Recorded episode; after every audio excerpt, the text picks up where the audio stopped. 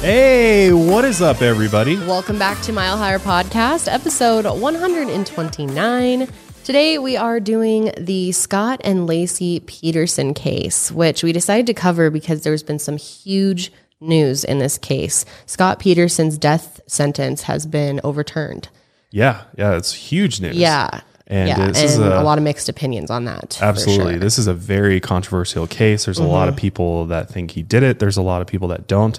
We're going to dive into the whole thing and we're going to give you our thoughts and opinions on it because I think we have some different thoughts and opinions about this case. So Yeah, I'm very excited to cover this. And it's, yeah, it's just one of those cases that will leave you kind of, I don't know, dumbfounded at the end, just in, in general. Like you just really don't know. Really wanting answers. Yeah, it's just one of those that you're just like, oh, I wish I knew it happened so bad. No, it's it's definitely one of those cases. So that is what we're covering today. But we also got a few news topics that are uh, very very important that we need to cover as well. Mm-hmm. But also, I wanted to thank our sponsors for today, Stamps.com and Candid.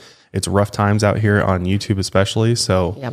Uh, unfortunately, they don't like a lot of our content, so They don't seem to like us yeah, in general on all starting our to feel channels. a little personal at this point. I'm yeah, like it's, yeah. Even our uh, new podcast, me and Janelle's The Sesh. Uh, if you haven't heard it yet, we have four episodes out now, and three out of the four, including our trailer, are already demonetized. Literally, and they're very like They should not be getting personal. demonetized. Yeah, there's no reason. They're really light listening. Yeah, it should not be demonetized. So yeah. Not only that, on it is our feeling personal. some of our recent episodes like MK Ultra and stuff, Yeah. they, they came back and said there was like all this wild stuff in there that wasn't in there. And we're like, yeah, guys, they said there was nudity in it. yeah, adult content in there. I was like, what? Absolutely not. we were like, we were like, Janelle, what the hell? What'd you put in there? yeah, we were Whoops, like, sorry, what did you edit in? Yeah. Yeah, I don't know. It's honestly crazy. I try and like think about when I'm editing the podcast, like, oh, would this slide, would this not? Yeah. Mm-hmm. But then, of course, you know, you never know. Some things that shouldn't be going through are fine, and then some Yeah. things that should, you know, be monetized or not at all. They're totally flagged. It's yeah, bullshit. Yeah, it's like you can never tell. Josh has had several episodes on Lights Out that we thought for sure were going to Yeah. get demonetized, and they haven't. And they like got- Lights Out has done fairly Yeah. well with that. Yeah, and like we've had some that I thought for sure after manual review would be confirmed not advertiser friendly, and then they got flipped green. I was like, okay, this The system clear. is so messed up. what is going on? What do they have? A bunch of monkeys running the review system over there at Honestly, YouTube? it's starting to feel that way. And just so you know, we're not just complaining about it because we don't have ads, like whatever. We have our own sponsors, and that could, gives us the freedom to say whatever we want. But at the same time, it really limits our content. It severely limits how many people it gets out to. Like about half the views will come in on demonetized content. Yeah. So it's very just disheartening and frustrating. Yeah, and like YouTube is a huge part of our our show. Like Mm-hmm. you know, we started on YouTube and and that's where, you know, obviously with podcasts, you know, a lot of you just listen to it, but we also have a lot of people that only watch it on YouTube as well. So I personally love watching podcasts, so that's why I wanted to offer a visual version. But it's really disheartening that this platform just like is so censoring to the point where I mean, our last episode on the sesh was demonetized. It was about school and our Yeah. our experiences with school. It's just ridiculous. So we really hope that Spotify ends up uh, Yeah, doing video hope- hosting. yeah, I hope there's going to be a new platform that has some sort of monetization Yeah. built into it. Because to be totally transparent, that's like a huge part of our, you know, company's revenue. That's how we pay employees. That's like Yeah. that's a big deal to us if our content is being censored and demonetized. So and and you know, we're not the only ones out there that are dealing with this, but it's, really just it's impacted us heavily and it's just really annoying and yeah, they gotta they gotta figure it out because it's just getting ridiculous at this point. I'm sure this one will be demonetized as well. Probably. What can you do? I try not to get too upset about it after a while. Yeah, I'm over here like, Kendall, our podcast is getting demonetized. She's like, yeah, welcome to YouTube, Janelle. welcome to my career the last five years. Yeah. It's just been, it's slowly gotten worse and worse and worse. It's crazy. Uh, yeah, I just wish they would take a different approach to advertising and things like that. Like, look at TV. You know, like TV has tons of content that's advertised and stuff. Oh, I and- know. Yeah, there's a whole network for crime content mm-hmm. on TV with plenty of advertisers doing just fine. Yeah, It's so it just no ridiculous. sense. People aren't babies. They can see, they can decide what they want to see and make their own decisions. It's just ridiculous. So, Well, then they, like- anyway, we'll yeah. stop. We'll start. we need to we stop. could go on and on about this all day, Yeah. but let's let's just go ahead and jump right into the first Yes. news story. So there was unfortunately another Fort Hood soldier who was found uh, deceased uh, Sergeant Elder Fernandez. He had actually been missing for more than a week before he was actually found dead hanging from a tree uh, last Tuesday, August 25th. Really scary and upsetting. So this comes after you know Vanessa uh, Guillen and and that whole thing. So we're starting to wonder what's going on at Fort Hood because clearly there are some issues there. And as we dig deeper into uh, Elder's life and his experience at the base, it seems like there's some serious misconduct coming from superior officers and people that are supposed to be in charge, uh, whether it's sexual assault or harassment. Uh, all of these sort of factors, I, I believe, led to Elder Fernandez committing suicide, is uh, taking his own life. So Yeah, it sounds like he was being harassed. It sounds like he didn't have anyone to go to, which is the same thing. Vanessa was worried that she, if she went, came forward with what was happening to her, that she would just be punished. She said she knew tons of other people that that had happened to. I think the culture is just extremely messed up there. And I don't know why Fort Hood is having so many incidents, but clearly someone needs to investigate that. An independent investigation needs to be done. Yeah, yeah, that's definitely a good good place to start. And I wonder, I mean, I'm, I'm not really familiar with how the military works specifically, but it seems like they almost need like an HR department, like at these bases, or like mm-hmm. some type of safe Yeah. place that soldiers can go to to complain about superiors. Because mm-hmm.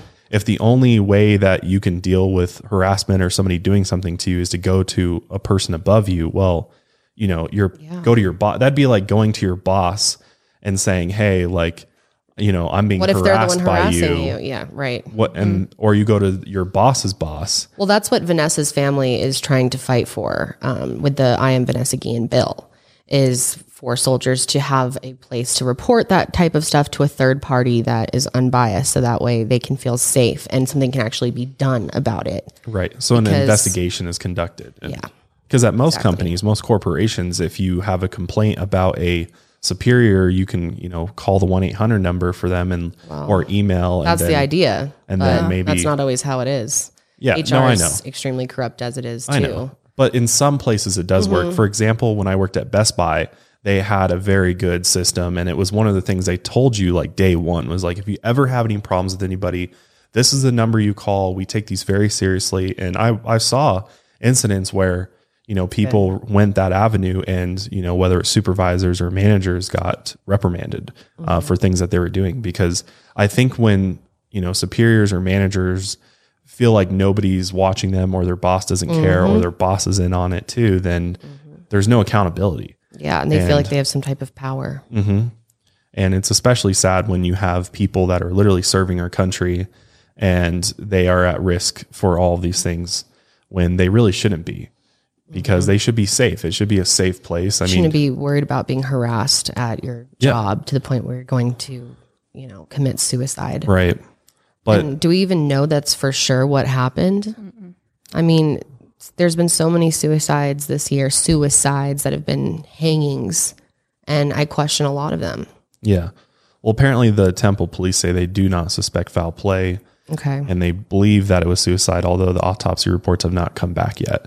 So Well, obviously, I think that's probably going to confirm it, but you never know. I mean, you never know. And clearly, there's a, a bigger issue here. I mean, there's been what another seven people that have have died as a result of either activities they participated in on the base or uh, they just happened to be working on the Fort Hood base this year Yeah. that have died. It's actually nine of them total. Nine. Yeah. Yeah. So that's a lot. And I think that warrants definitely an investigation into how they're running things, who's in charge here, why are these things happening.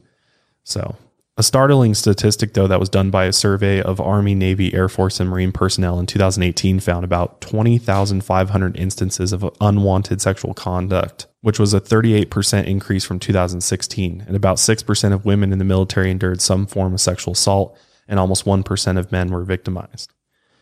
So it seems like the military does have a, problem there that they need to address, and hopefully, you know, hopefully through Vanessa's bill and others that we can hopefully get some accountability there. Because I feel like the military oftentimes operates with no oversight, you know, from any sort of outside agency. They literally can do what they want on those bases. It's like they have their own little government there. yeah, Uh, they have their own police. They have their own situation that there seems to be the mentality. Yeah. and so they're you know they try to hide things that happen there So hopefully they do something about this because this is just getting out of hand at this point. And I'm glad more people are hearing about it because of all of this. You know, bring it's bringing attention to Fort Hood and just corruption in the military in general. Right. So that's good. Absolutely. So the next story is about Jacob Blake, which has been mm. in the headlines recently for obvious reasons. So on August 23rd, a 29 year old black male named Jacob Blake was shot by police. They shot at him seven times and he actually was hit four times in the back. And there's video of it. There's actually two video recordings, I believe, from two different cell phones. We don't have body cam. Did you know that? There's no, they don't have body cams in this area. Um, Kenosha. Kenosha. What the hell? Who still doesn't have body cams? I guess they're not even planning to get them until 2022. You'd think that'd be so vital. I'm just surprised there's not like a national mandate to have Right. all departments Yeah. have body cams. It just seems like a, Weird. a basic thing they should have already have. Yeah. But luckily there was two cell phone videos captured of this. And so I'm sure many of you have seen the video of it. It's very upsetting. It really is. So apparently, Jacob was attempting to de escalate a fight between two women. I I believe that were family members potentially that uh, they were having an argument with. And at one point, uh, the police were called, and one of the women told police that Jacob wasn't supposed to be there and that he had taken the person that called's keys and refused to give them back. So when officers were on the way, they they knew that they were dealing with somebody that was wanted. He did have a warrant for his arrest. He's been having some domestic violence calls actually before this, leading up to it. The police have been called a few times. Yeah, it looks like his warrant was based on charges of third degree sexual assault, trespassing, and disorderly conduct in connection with these domestic uh, calls that they've had in the past. When officers arrived, they said that Jacob wasn't cooperating with them. And so as a result, they tried to get him under control and they even used tasers on him. A bystander who recorded a video of the incident told reporters that he heard police yelling, drop the knife. And after this initial scuffle, Jacob was able to break away from the officers and then walk to the driver's side of his vehicle. And then Jacob opened the driver's side door, leaned in to check on his three sons. And this is when police grabbed him and then fired seven shots towards Jacob's back. So obviously, there's been a lot of debate over the fact that Jacob had had all these previous things and he could have been violent. And, and people wonder does that make the police warranted for shooting him? And I still, I just don't understand how that really has anything to do with it. It doesn't matter what previous things someone has had. You should never, first of all, we were just talking about you should never shoot someone in the back as a police officer. That's like number one rule. Uh, as far as what I've learned and, and been told from police is that you never shoot somebody in the back. It, you need to see the weapon and, and they need to be making a, a threatening or aggressive advancement towards you mm-hmm. with that weapon in some way for you to be justified to shoot them. So when they're completely turned around, and obviously you can't see his hands, mm-hmm. but you, you if he's completely turned around and his back is to you, he's not a threat to you. Exactly. He's So not you- sit at right. you. You can't just sit there and unload seven shots into the back of him Right. because you think, you presume that he's going to turn around. And first of all, it wasn't like they thought he had a gun because they had already made contact with him Mm-hmm. initially. So it was a knife that was the situation here. And, he, and that's even worse because with a knife, he would need to be coming at you with the knife for you to be justified to shoot shoot him at all. Mm-hmm. So what police are saying from their perspective is that there's a point in time when they're shooting him in the back that it appears that he is reaching he's reaching or he has something in his hand that appears to look like a knife and that is why that is why the shooting was justified Well, maybe they could have, if they really were that concerned and, uh, you know, worried he was going to possibly kill them or hurt them, why wouldn't they just shoot him one time in the arm or the leg? What, why did they need to shoot him seven times? I don't understand that. because they teach you that unfortunately they teach you to shoot to kill they you're not taught to shoot for a non-lethal shot. Like when you pull out when you actually pull out your gun the only purpose for that gun is to shoot to kill somebody. There's no other reason to do it. It's not to try to maim them or try to dismantle them with with your gun.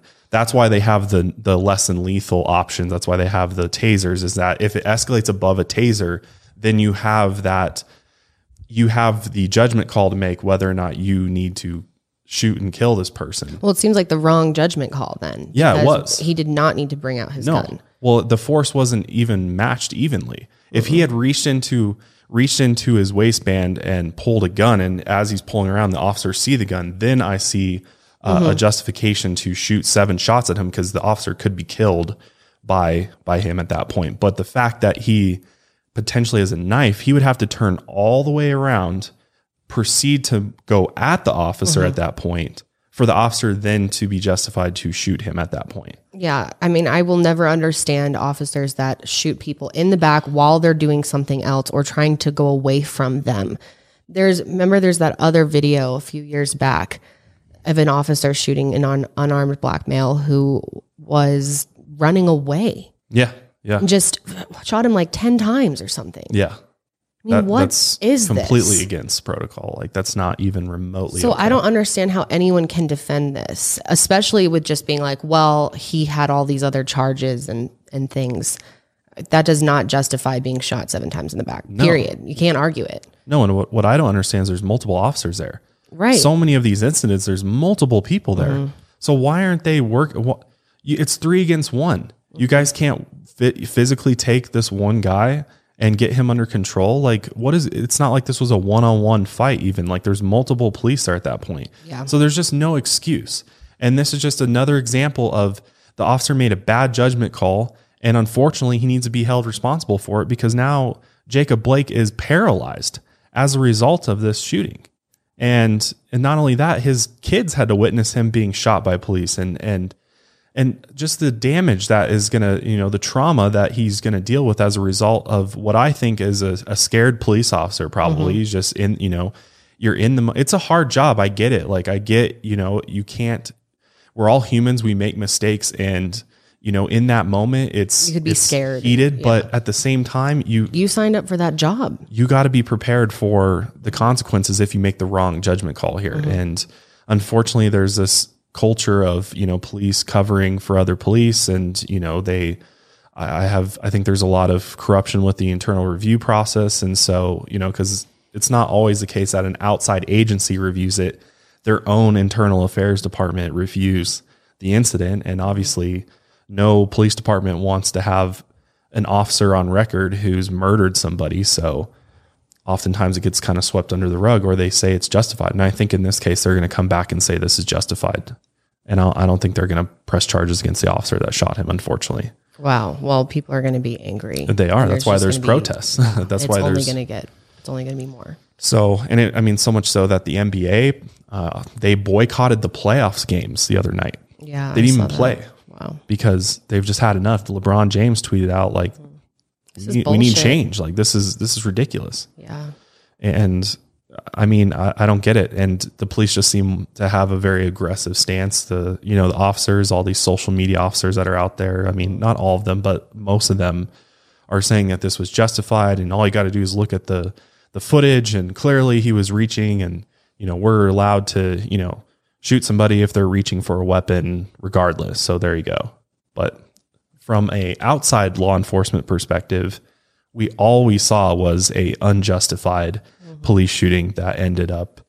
Uh, I mean, luckily he lived, but at the same time he's paralyzed now. It's going to affect the rest of his life because of this incident. So, but I do think the reason why this escalated is because he did have warrants on him and he did have the Yeah. charges pending, uh, But still. which is the reason for the escalation. But, okay, but it's still not justified. That the end action was not justified. Right. but that's what the police are saying is that. They responded accordingly to his charges and to the fact that he was, you know, resisting arrest. Well, I think if you haven't seen it yet, you should look up his sister speaking on this. She just she really blew me away. Her words were extremely powerful. Um, she just did, you know, like a news Yeah, the interview. press conference, Yeah, yeah. press conference is what the word I'm looking for. And yeah, it was really meaningful. We'll link it below if you want to check it out. Yeah. And I think the biggest thing and the reason why people are so upset too is because literally in the same week, we have this 17 year old Oh yeah, white male, nut job. Kyle Rittenhouse, mm-hmm. roaming the streets with an AR-15 illegally, Thinks and he's a militia. thinks he's like backing up the boys in blue or something, and he's out there shooting protesters, and the police literally let him flee. He walked right by, like the police have don't see him as Mm-hmm. Yeah, a threat. video. They don't see him as a threat. He's walking around with an AR-15. Yeah, he has a weapon. Why didn't they shoot him in the back Yeah. seven times? Yeah, what the fuck? It, and that's that's so sick of this. and that's exactly why there's Black Lives Matters because it's so obvious that So obvious. you're you're you know you're privileged if you're white, Absolutely. and that's the way the police look at it too. Clearly, this is just a, another example. So, yeah, Well, I hope it doesn't get too violent, the protests, because I know Jacob Blake's mother specifically was really upset about that. She doesn't want it being done in his name. And I get that. Um, so I don't know. it's just God. This year has just been absolutely crazy. it really has. It has. One thing after another. Every week there's something like this happening, and it just feels like we're moving in slow motion almost. Like, mm-hmm. Sometimes it does feel like that. and our government's just such a mess. There's nothing being done. There's no changes happening. There's nothing being taken seriously. And it just continues. It's just like, when is this going to end? When are we going to actually get some change? So, man, yeah. I mean, I don't even know what else to say because this is just just getting ridiculous at this I point. know. It's really, honestly, it's depressing. But But with that being said, let's go ahead and get into the case of Scott and Laci Peterson. We've got a lot to cover here. yes, yeah, we have a lot of opinions here. So let's go ahead and start by talking about Scott Peterson and a little bit about his background and family life. So Scott Peterson was born on October 24th, 1972, and he grew up in a large working class family in San Diego, California. His father, Lee Peterson, worked for a trucking company and then started his own crate packaging business, while his mother, Jackie Latham, owned a boutique shop. The couple had a combined six kids from previous partners when Scott was born, and as a kid, Scott loved to play golf, and by junior high, he could even beat his dad, so he was actually pretty good. In fact, in high school, he was on the golf team with Phil Mickelson, which, if you don't know who Phil Mickelson is, he's probably one of the greatest golfers of all time. He's like a professional uh, champion in golf, so that's pretty impressive. And actually, Scott and Phil actually both enrolled at Arizona State University. And Scott was frustrated that he had to compete with Phil. I would be frustrated too if I was him uh, trying to play against Phil Mickelson. But one night he took a teammate named Chris Couch out drinking. And when Chris's father found out what had happened, that his son was hungover after the night out, he told the golf coach. And Scott actually got kicked off of the team. Soon after this incident, though, Scott transferred to Cuesta College in San Luis Obispo. He then transferred again to California Polytechnic State University and ended up majoring in agricultural business. He did very well in his classes and gained the favor of many of his professors, but he still dreamed of a career as a professional golfer. While going to school, Scott also worked as a waiter at a restaurant called Pacific Cafe. This is where he actually met Laci Denise Rocha, a fellow Cal Poly student who came into the restaurant to visit a friend. Laci was born on May 4th, 1975. Her parents are named Sharon and Dennis Rocha, and they were high school sweethearts, actually, who ran a dairy farm in Escalon, California. They had Laci's older brother, Brent, in 1971. Laci was actually named after a girl that her parents knew in high school. And despite their long history together, Sharon and Dennis divorced when Laci was barely a toddler. Sharon moved the kids to Modesto, California, and married a man named Ron Grantski. When she got remarried, Laci was two years old, so she really grew up with Ron as her father figure, well, one of her father figures. But Laci and Brent continued visiting and working on the farm with their dad, so they still maintained a relationship with him as well. He also remarried, and Laci gained a stepbrother who's named Nathan Hazard, and eventually a half sister named Amy Woodward. Laci loved working on the farm. She really liked nature in general. She's a Taurus, so she loves plants and being outside. Gardening and all that. Yep. Uh, she loved, yeah, to garden with her mom. She was really well liked in high school. She seemed like such a nice person. I think that's what's so what makes this case so interesting to people too is she's just so cap- captivating for some reason. She seemed like such a nice human. Yeah, and she's absolutely beautiful too. Yeah, she's so, very beautiful. inside and out. Mm-hmm. She enrolled in Cal Poly to study ornamental horticulture. So, really into plants, actually. Yeah, seriously. I wonder what classes are like for horticulture. That'd be cool. I'm sure it's be really so interesting. interesting. Yeah. I would love it. You you could use a few classes in horticulture. Yeah, I could. when she met Scott Peterson in 1994 at the Pacific Cafe, Laci felt an instant connection. She sent him her phone number and told her mom that she had actually met her future husband. So it's kind of like sparks flew that first time they met. Like they almost knew that they were kind of like it. made for each other. Mm-hmm. And after only two years of dating, Scott and Laci moved in together. Scott decided to kind of put aside his dream of being this professional golfer and become a professional businessman instead and a family man. Laci graduated a year before Scott, and they got married in summer of 1997 in August at Sycamore Mineral Springs Resort. Their wedding was beautiful. I love yeah, her wedding great. dress. The pictures are, are really nice. Yeah, she has a beautiful smile. Yeah, I mean they they they look like a very happy, loving couple for sure. They definitely look that way. Scott continued with his senior year of college while Laci started working. But during his senior year, Scott had at least two affairs. He had told the first woman that he was single and had never been married. And during the affair, the woman walked into the couple's bedroom and saw Scott and Laci together in bed. And that's how she learned that he was married and how Laci also learned that he was cheating on her. Oh my god, that must have been traumatizing. Like, jeez. No. And like, I don't know. I think every person is different. Like for me, I don't know if I could ever continue on. I guess I've never been cheated on, so it's hard for me to be in that position and say what I would do. But I can't imagine continuing on a relationship and trusting someone after that. Uh, especially really like. hard.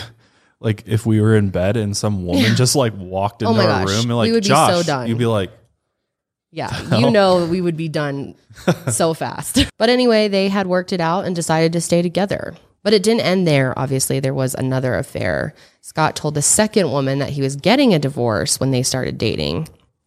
And she had no reason to doubt him until they were together at their graduation ceremony in June of 1998. Laci walked up to Scott and put a lei around his neck. And up until that point, the other woman believed that Laci was out of the picture. But anyway, like I said, they stayed together through all of this. And after Scott graduated, he and Laci decided they wanted to start a business together. Scott's parents actually thought it was a bad investment, but they decided to open a sports bar called The Shack in San Luis Obispo. The business actually improved for a while, but by the time it hit year 2000, they decided they were ready to start a family together. So they sold their business and bought a three bedroom house instead in an upscale neighborhood of Modesto. Scott started working as the West Coast sales rep for Trade Corp USA, selling fertilizer and chemical nutrients and irrigation systems to large farms and horticulturists. And he made a nice living of around 5K per month. yeah, which is not bad at all. No. Laci worked as a substitute teacher and worked hard to keep a nice home for Scott. She liked entertaining friends and cooking large meals. In early 2002, Laci was pregnant with their first baby and she was elated. She often talked about it with her mom, how excited she was for her and Scott's future family and just to have a baby. I mean, she was really, really determined to be a mom her whole life. So, this whole time in her life was really exciting for her.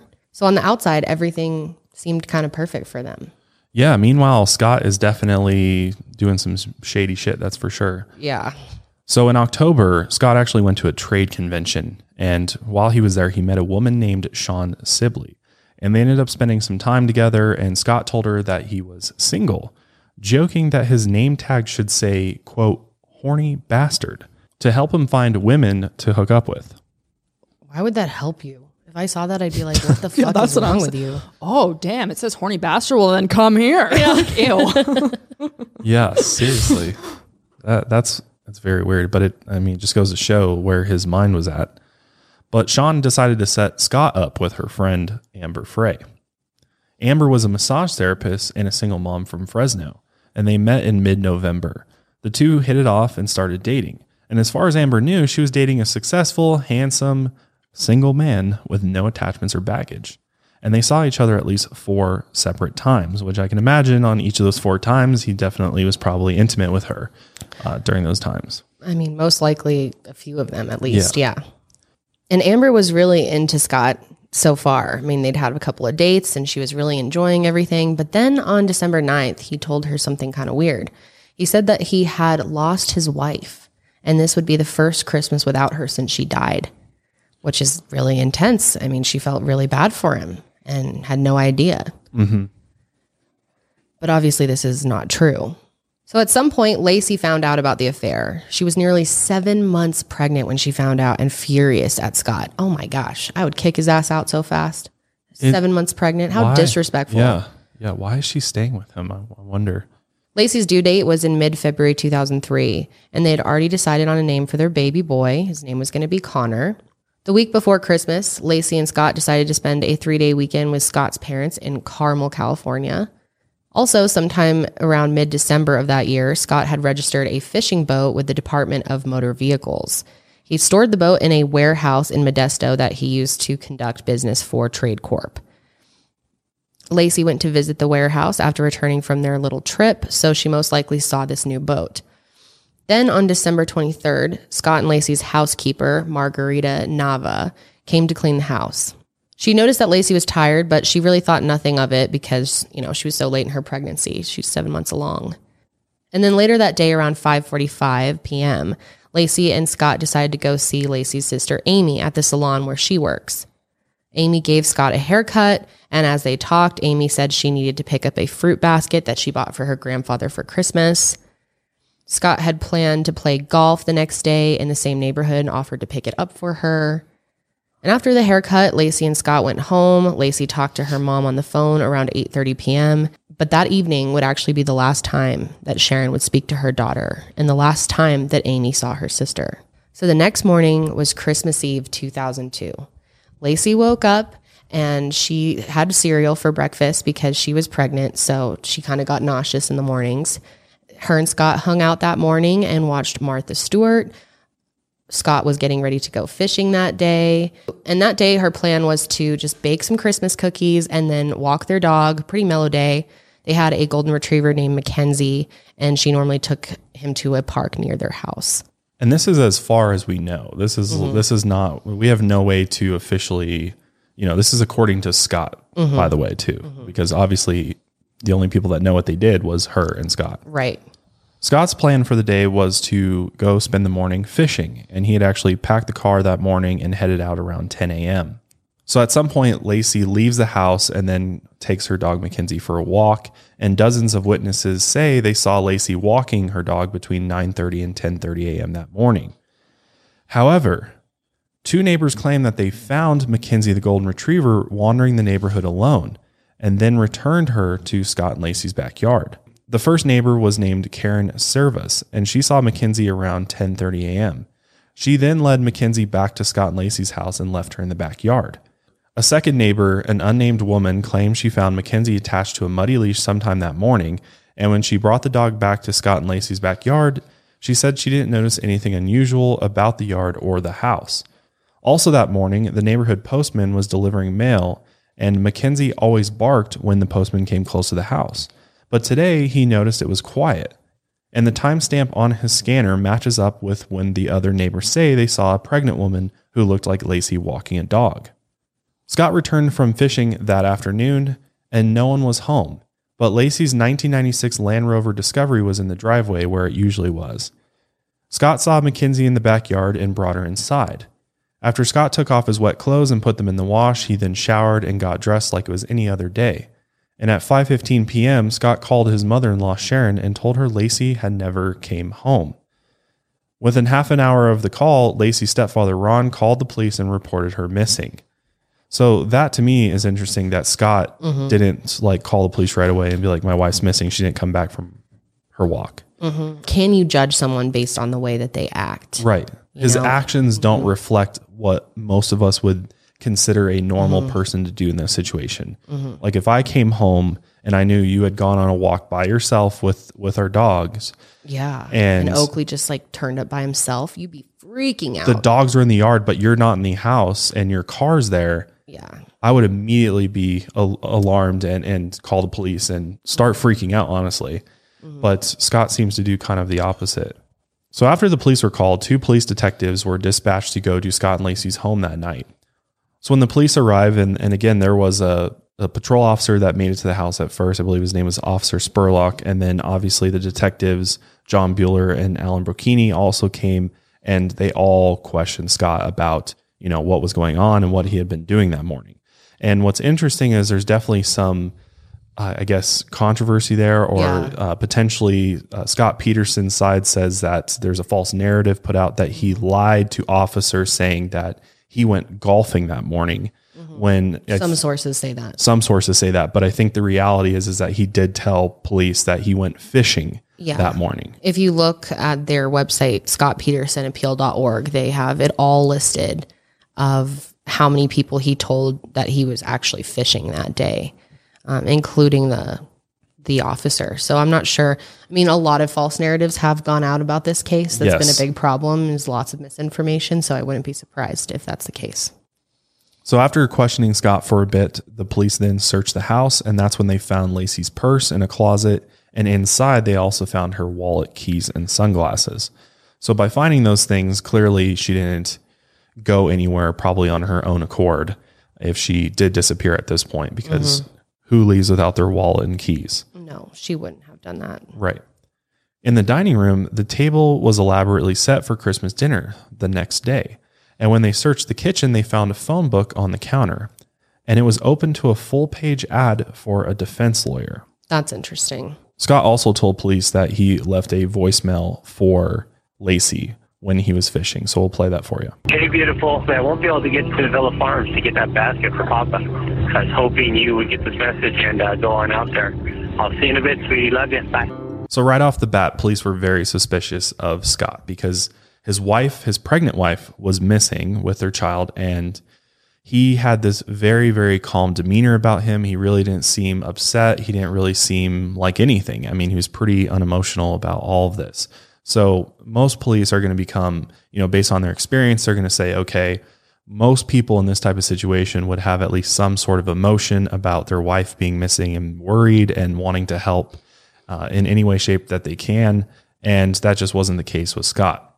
That same night, Detective Brocchini went with another officer to Scott's warehouse where he kept his fishing boat, which I think they just wanted to try and confirm his alibi by going to see if, in fact, he did have a fishing boat where he said he did. And of course, he did. And over the next two days, a search began for Laci. Family members, friends, and people in the community came together to post flyers and search the surrounding areas. At least 900 civilians were part of the search efforts. I mean, they got a ton of people involved. I think they even set up a headquarters at uh, the Red Lion Hotel, I believe it was. And t- the whole community came out to try and find Laci. 30 police officers, along with many firefighters, led multiple search efforts. They even searched along the Dry Creek near Laci and Scott's home, and they had water rescue units searching on rafts. They also brought in canine units and police officers on horseback and bicycles. And when it got dark, they used searchlights on helicopters to continue the search. Literally, they did about as much searching as you could possibly do with the resources that they had. I mean, they really, really searched far and wide for Laci. Meanwhile, the police are obviously looking at Scott as the first possible person of interest here for Laci's disappearance. And the first thing that they wanted to do was get a search warrant for Scott's warehouse. And once that warrant was issued, they actually conducted the search warrant on December 27th. And then in a press conference, Detective Brocchini announced that they suspected foul play. The police believed Laci wouldn't take off without any personal items and without telling her husband or family. Family and friends organized a vigil to help raise awareness in the community about Laci's disappearance. And after the first two days, the local media picked up the story and it quickly became a national story and literally made national headlines and probably headlines across the entire world. That's the thing about this case is that it got so much media coverage to the point where everybody knew about it. Soon after the police's press conference, family and friends organized a vigil to help raise awareness in the community about Laci's disappearance. And after the first two days, the local media picked up the story, and then it soon spread like a wildfire and became a national story. And Laci's family really came to the community to ask for help. I mean, they really were able to rally a bunch of people, I think, with how open they were about their emotions and how upset they were. Whoever has her, please, please, please let her go. Bring her back We to love her so much. We want her, we want her back. Please, can, let, her, let us have her back. In fact, over 1,500 members of the community continue to search and raise awareness for Laci. They posted blue and yellow ribbons in her honor and hung flyers, created lacipeterson.com. A reward was also offered for information that led to Laci's safe return. It started at 25,000, but it was eventually raised to 250,000 and then to 500,000, which is a huge amount for a missing person. Because I think I think they thought that somebody must have abducted her Yeah. and maybe was holding her captive, and maybe they could entice that person to return her safely in return for a, a large sum of money.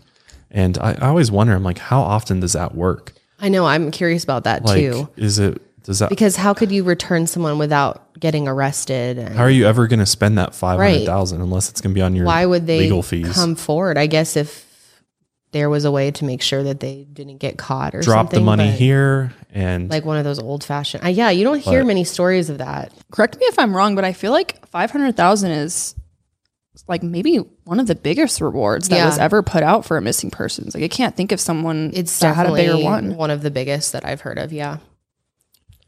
Which all helped with the media coverage too. I mean, this was this became like such a high profile case so quickly. Huge. Yeah. I mean, the media started treating this as kind of like an OJ Simpson thing. Yeah, Like yeah. just 24 hour coverage on HLN. Nancy Grace talking about it all the time. I mean, it really became like a public frenzy in a way. Well, and that's because the police were pretty much pointing the finger at Scott like right off the bat. Like he was Well, and the public. Yeah, the public, the public was the too. first to point the finger at Scott. because all the while that the family is asking for the public's help and everything, Mm-hmm. Scott is nowhere to be found pretty much. Like he's Yeah. helping, but he's not really like the face of the investigation. He's not really out there pleading to the public. And meanwhile, her whole family is making extremely emotional appeals. I mean, her dad even broke down crying, sobbing, heavy sobs. And to not really get any of that emotion from Scott was just kind of off putting for people. And he didn't seem to be concerned. Yeah. Like it wasn't like he was just emotion not emotional because he was so focused on finding her. He just seemed a little like I don't know how to even explain, just like not focused at all on her like disconnected. very detached from the Yeah. situation. Like, yeah, it's odd. And of course, people do make the argument that you can't judge someone for how they react to a situation like this. There's no textbook for grief, of course.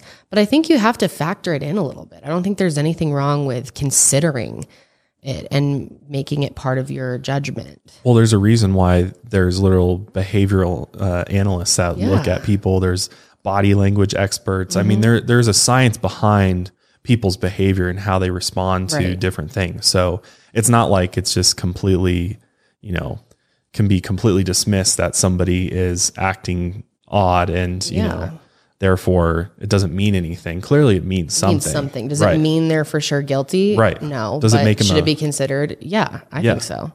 Yeah, absolutely. It definitely plays into it for sure. It's important to note too that Laci's family did not suspect Scott at this point. No. They literally said in public Yes. to everybody that they trusted Scott and mm-hmm. that we know he had nothing to do with this. Mm-hmm. And almost in a way that was like shutting it down like stop talking stop saying that we know it's not him you're wasting our time kind of right. in the beginning Yeah, in the beginning. And that's why the police also kind of kept everything hush hush too about what they were really thinking because they didn't want to like go against the family, you know, mm-hmm. they're at the beginning and say like we think it's Scott, but then the family's like no, no, no, no. Mm-hmm. So they really kind of kept it to themselves for a while at who their person of interest was.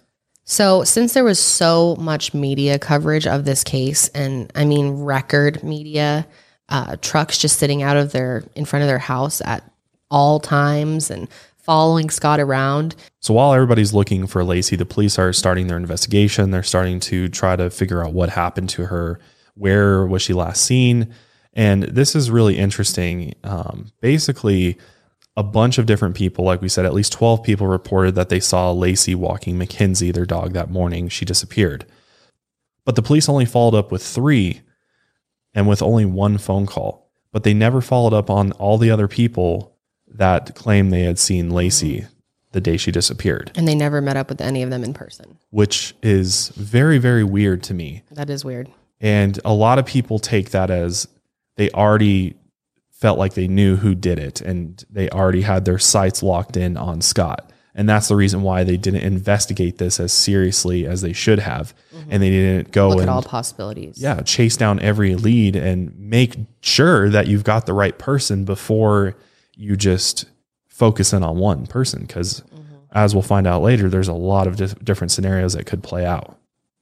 So obviously the media coverage of this was just insane. They were outside of their house all the time and following Scott and just looking for anything because people were just so interested. I mean, this was on tabloids. I remember as a kid seeing Laci's face on tabloids and thinking that she looked like someone I knew. And it just always stuck out to me this case because of that. There was just so much public interest. It was such a soap opera.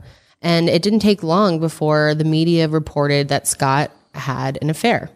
They found out about his whole affair with Amber Frey, which was currently going on. So they exposed the affair with Amber, but not only that, they also exposed his affairs in college.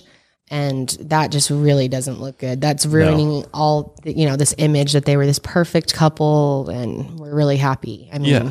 definitely makes you question him for and sure. people don't like cheaters and liars. no. And clearly, by this coming out, this proved to the public that Scott was a liar because he was hiding this infidelity with Laci and wasn't forthcoming with information. So I think this was like the straw that broke the camel's back for for Scott, really, because once people found out about this, they're like, "This guy's a piece of shit. Really He's a cheater. He's just pathological liar." Well, it gives you motive, possibly. You know, maybe he didn't want to have a baby and didn't want to be married. Yeah. Didn't want that anymore. Yeah. And wanted Amber. So Amber Frey, like we said, had only had a couple of dates with him. So she didn't really know that much about him.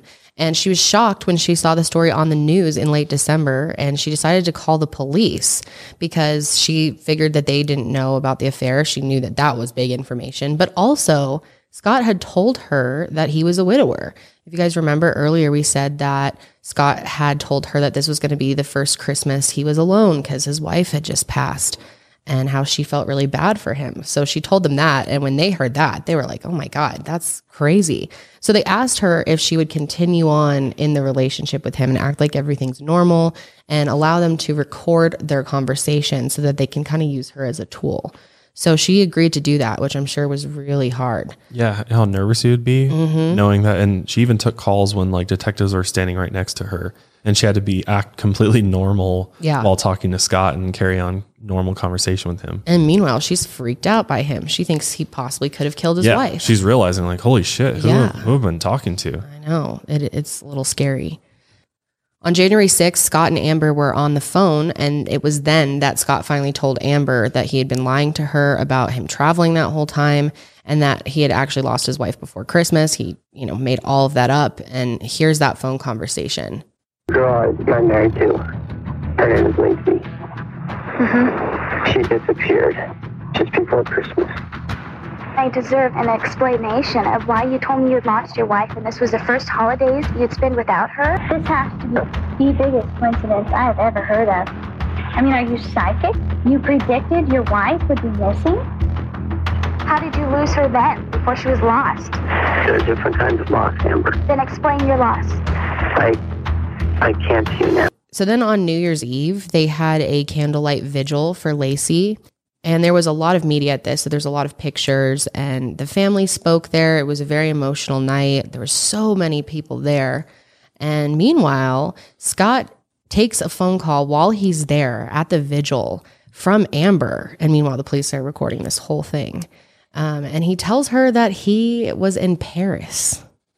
Yeah, he said he went on uh, like a business trip in Yeah. Europe or, or something. Yeah, I think he said he was going to Paris next. Yeah. Let's actually play the call so we can hear exactly what he said. Hey, Happy New Year. I'm uh, near the Eiffel Tower. New Year's celebration is unreal. That real special you are. I get reminded every so often. Who in their right mind would do something like this? You're literally at a candlelight vigil. You're Mm-hmm. talking to your the woman that you're cheating on your wife with, and not only that, you're lying about where you are. Yeah. Like th- that tells Then you you get a off lot the phone him. and you go just join back into this yeah, vigil. Yeah, I mean, the fact that he was still trying to keep this affair going just says so much. yeah. He was gonna. He, he would have continued it all the way through this whole thing if he could have. Then on January 16th, 2003, Scott told Laci's brother Brent on a phone call that he had an affair a year ago and that it was over. Other than this call, Scott barely spoke to Laci's family since the day she disappeared. That is crazy because their family seems so like I don't know, friendly and and Yeah, so was a great involved and yeah, I don't know why why he would distance himself so much. You think he would be closer to them? Yeah. And and I think that was a huge red flag for the family, uh, Laci's family, especially that Scott was acting very, very weird and probably not at all like they thought he would in a situation like this. And when her family found out about the affair and saw pictures of them together, because they had taken all these pictures at like a Christmas party, him and Amber, uh, they were furious about it. And the final straw for them was learning that Scott had told Amber that his wife was dead just 14 days before Laci went missing. That's so scary. Big mistake, dude. Yeah, that's, I mean, wow. If he did do it, then that was the dumbest thing he could have done was Yeah. tell her that. if he was, uh, I don't know, does that show he was planning it? I don't, don't know. know. Yeah, I think a lot of people would say absolutely. But even if he wasn't planning it, what a weird thing to tell someone if you're, you know, like, why wouldn't you just be like, I'm not married? Or I feel like you could come up with a bunch of other lies before you straight up are like, yeah, my wife just died 14 days ago or whenever. So then eventually on January 24th, 2003, Laci's family announced at a press conference that they were publicly withdrawing their support for Scott. So basically saying, we think there's a possibility he did do this. And then on January 31st, Scott sent an email to Laci's mother. And in the email, he wrote, I never took the time to apologize for my infidelities. I'm truly sorry I was not forthcoming with you. I'm sure that made her family feel a lot better. An email. Yeah, what That's the like the most unpersonal thing ever. Yeah, especially for something so big. Like, Yeah, why I would, think he'd call her or go talk to her talk in to her. person. well, probably because he knew she'd start questioning him about Laci. Yeah. Because at this point, she he knows that You have nothing to hide, then go get suspicious. questioned. It's, his, it's her mom. Yeah, It's ridiculous. but he's in this protect mode where he's trying to protect himself because he knows that all eyes are on him now and that the police are on him. So he's trying to keep himself, you know, in this protected shell where he can, you know, still do the things that he feels he needs to do, but not, you know, avoid being directly attacked by anybody. The police then got another search warrant for Scott's warehouse in mid February. But by then, he had actually removed everything from the warehouse and terminated the lease at that building. The search for Laci continued through the winter and into spring, and the case was even featured on an episode of America's Most Wanted, as most cases at that time were. And on April 13, 2003, a couple walking their dog in Richmond's Point Isabel Regional Shoreline Park made a very gruesome discovery. In a swampy region of the park near the San Francisco Bay shore, they found the body of a fetus. It was a late term male fetus, and the body was remarkably well preserved. The umbilical cord was attached, but it looked as if it had been ripped away from the mother.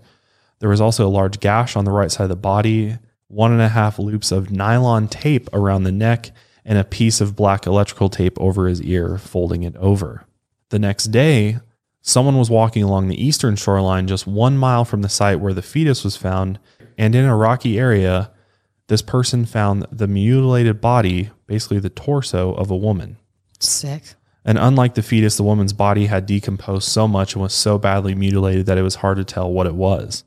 But after DNA testing, it was confirmed that this was the body of 27 year old Laci Peterson, and the fetus found the day before was her unborn son, Conner. And even before that actually was confirmed, people pretty much knew.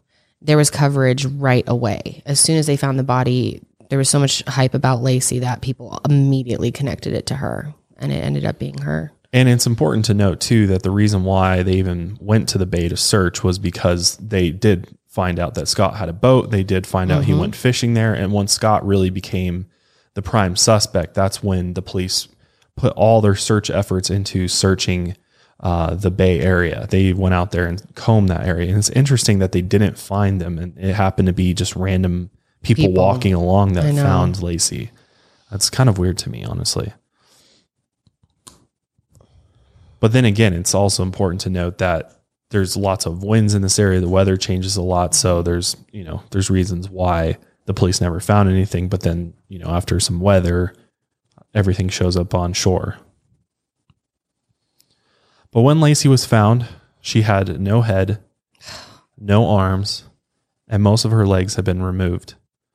Two ribs were cracked and she had been disemboweled, basically meaning all of her organs were not in her body uh, except for her uterus.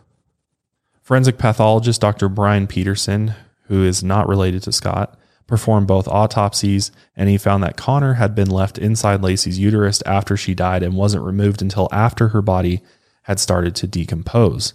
This explains how Conner's body was preserved while Laci's was severely decayed. Sometimes they call this, I believe, coffin birth, might be the term for it. But yes, a baby can be born after the mother has passed away. Um, it just naturally can come out of the body. It's so sick to think about. This makes me so disturbed. But the big thing details of here is the electrical tape on Conner. Yeah, I, that's What's what's, so with that? confusing. Well, s- some people say that maybe as he was born, per se, that the tape came off of her body and onto him. I don't know. It doesn't make a lot of sense. I just hate thinking about it. It freaks me out. Yeah, it, it doesn't make a lot of sense at all, especially considering that they were likely dumped in the bay Mm-hmm. into the water.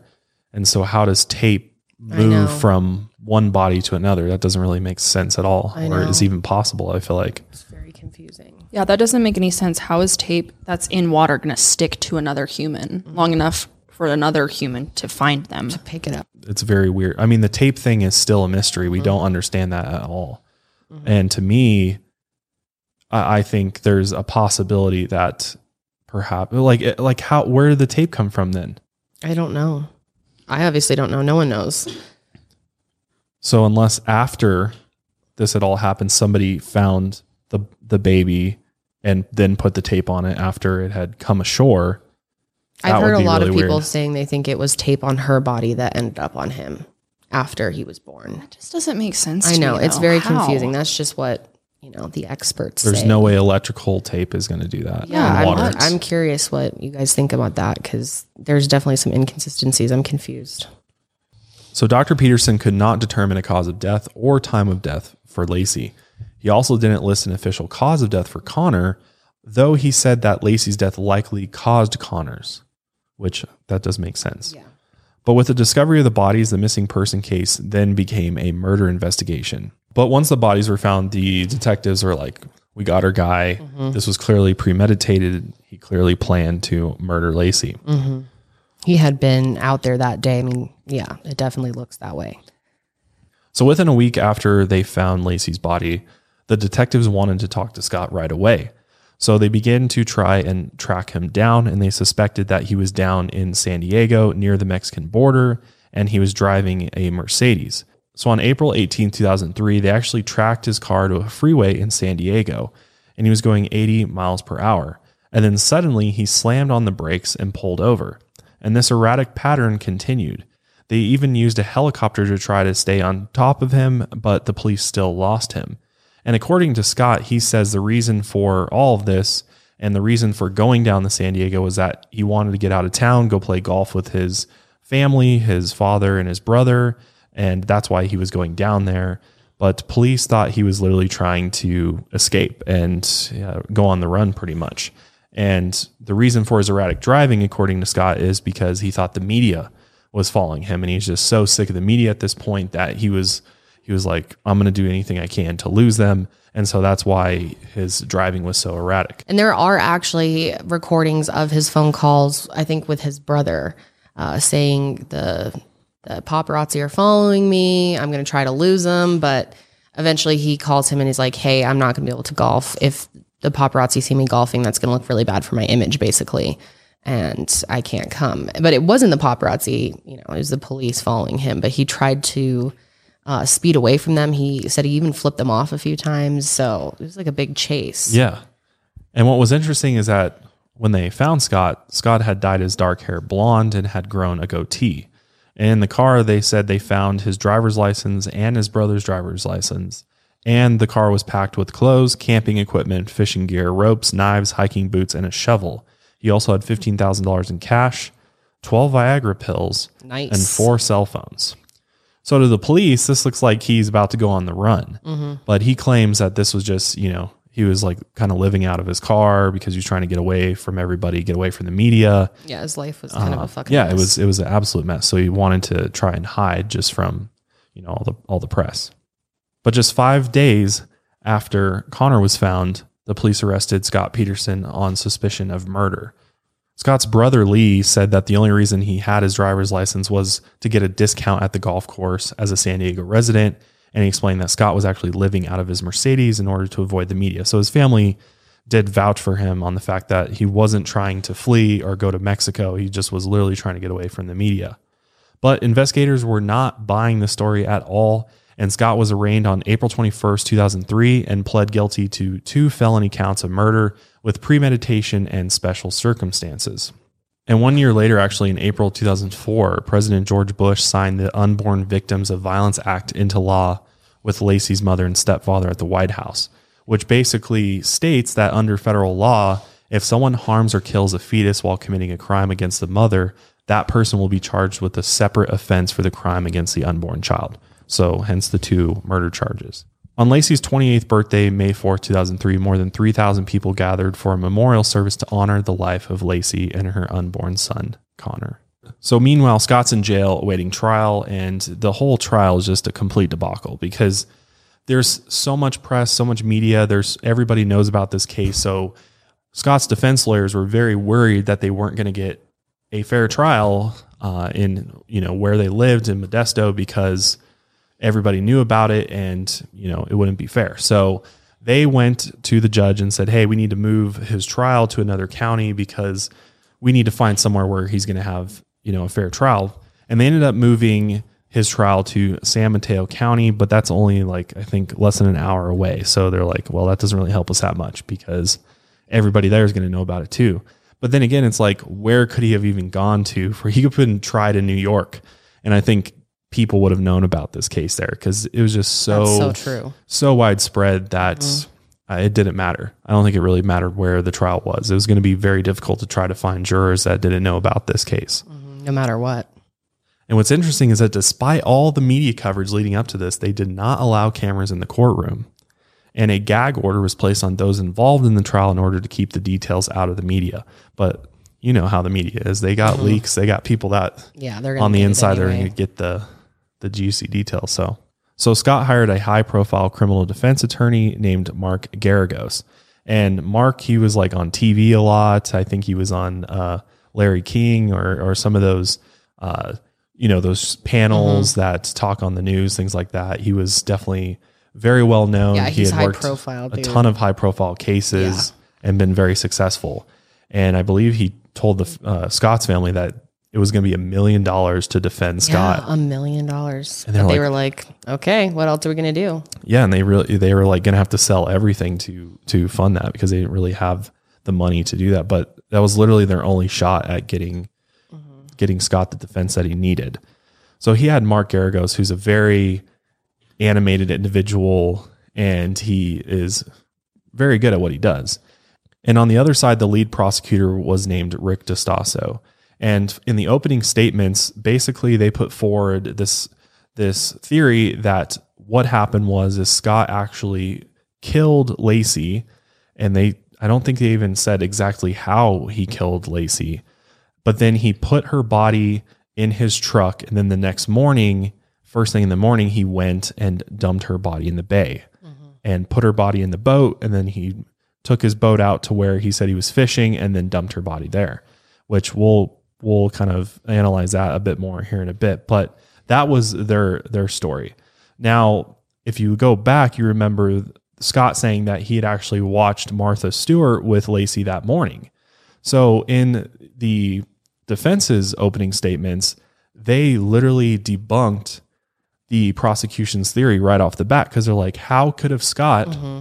been out dumping his wife's body if he was watching Martha Stewart with her that morning? And Scott had been pretty specific about the episode that he had watched, Yeah. and and he mentioned that Martha Stewart was making some type of meringue mm-hmm. in the episode. And the defense was smart. They actually went and found the clip that aired that morning, Made sure that was what was actually airing. played it, mm-hmm. And sure enough, Martha Stewart was making meringue. Mm-hmm. And so that right there put a big question mark in the prosecution's theory because clearly he was watching this then at that time, and Laci was likely still alive at that point. Yeah, why would he have just been watching it by himself too? Right. So uh, yeah, that really wasn't a good point. So the main motive for the prosecutors, as far as what they thought Scott had done this for, was that he didn't want to be tied down with a wife and kid. And I guess the fact that he had had an affair definitely shows that he wanted some other type of life and wasn't really happy, maybe. One of the defense witnesses was a computer forensic analyst who talked about the internet use at Scott's home and at the warehouse. He said that around 8:40 on December 24th when Laci disappeared, someone was on the Peterson home computer looking at sunflower umbrella stands and women's clothing. Now, what's interesting is Laci loved sunflowers. She always had. She's into horticulture and she just thought they were really pretty. So it's likely her.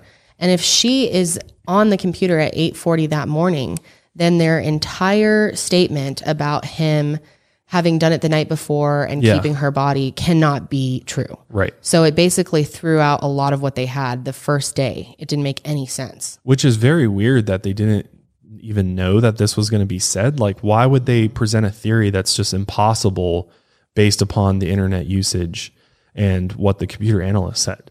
Yeah. That's very weird. Like they didn't make sure that their who their witness that they're going to bring in or their expert they brought in was going to, you know, it basically ended up being a, a plus for the defense because and they didn't even realize they're like, oh, he mm-hmm. basically just debunked the prosecutor's theory again. Yeah. And based on this new timeline, if Laci was the one that was on the computer, Scott would have had to immediately kill her after she got off the computer and then clean up the evidence, then drag her body all the way to the bay and dump her off in broad daylight. Yeah, and let's not forget stopping at the warehouse to hop on his computer first Right. He also did that. because we we know that he went there and sent a couple emails, like basically did a couple normal things that somebody does in the morning at work mm-hmm. before going fishing that day. So some people obviously have argued that Scott was actually the one looking up the umbrella stand to make it seem like Laci was still alive. However, if this was true, why wouldn't Scott be bringing this up saying, "Look, I know Laci was still alive that morning because she was on the computer looking up umbrella stands." Like why wouldn't he have made it obvious? But he didn't. He never told police that. He didn't know that she had made those computer searches. He found out when the computer analyst When brought it up. Yeah. So you'd think that all that time he would have been trying to debunk everything they were saying to him if he knew that detail. Like, hey, I can prove that she was alive. Let's go look She at her the com- computer Right. and see what she was doing. It doesn't even make sense for him to make that up as a lie. But then again, on the flip side, you could say that I think from the very beginning, as soon because everything shifted to him so quickly in this case, that he basically shut down as as a a person, you know, just in general. Like he, I, I think maybe he knew that I'm going to be the suspect here, so I'm just going to protect myself at the, you know, and not say anything to anybody. Somebody could argue that. Is all I'm saying. Mm-hmm. Is it likely that most people do that? No. But maybe that's what Scott was thinking.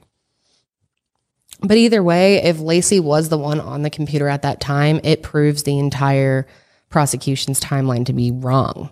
They would have had to completely change it to from thinking that she was dead on the 23rd to thinking that she was still alive on the 24th. So, Which is huge. That's Yeah. a huge thing Huge. to prove. Mm-hmm. so one thing they did find when searching through his stuff was a bucket of dried cement at his warehouse.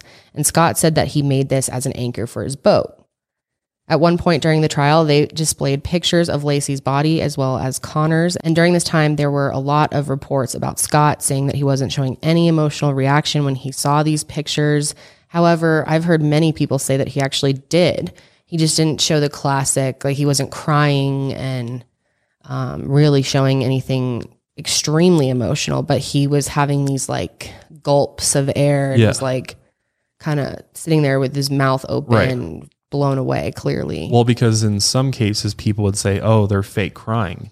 So if you do show real emotion, maybe you do start breaking down and crying, which I think a lot of people would be able to discern whether or not they thought it was fake crying or not. But at the same time, it's just another thing for people to to kind of use against you. If you do, if you did start like tearing up and crying, I feel like a lot of people would have been like, "Oh, he's fake crying, trying to act like he's he's sad," uh, you know, now. But on the flip side, maybe he's just like, I'm going to be, st-. and his family has said that Scott and his whole family are stoic people.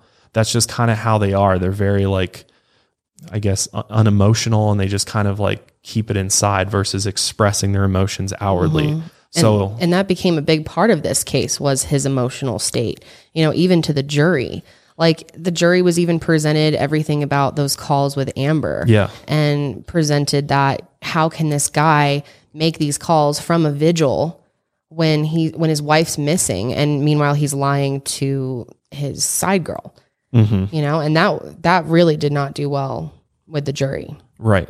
Now let's go back for a second, talk about the cement anchors for a 2nd So this was a big thing for the prosecution because they found the materials, the cement uh, remains uh, that were used to make the cement anchor. They asked Scott, how many anchors did you make? He said one. And that was for his boat. Uh, there was some contention about the extra cement and where it went. And they found it actually at the Peterson home. So there was, you know, some debate whether or not you know, well, he clearly made more than one anchor because where's the cement and stuff? And he was like, I poured it out, I used it there, and they did find it. They did. So as far as what we know, he may have only made one anchor, but according to you know the people that found the body and experts, they said it looked like somebody had attached these cement anchors to all of her limbs, Laci's limbs, mm-hmm. and one around her neck, and that's the reason why basically she was there was nothing torn left but a torso. yeah So there's there's a lot of debate whether or not like why was he making the anchors and mm-hmm. And again, we have to remember though that you know when we think of anchors, I think a lot of us think of like a big traditional anchor.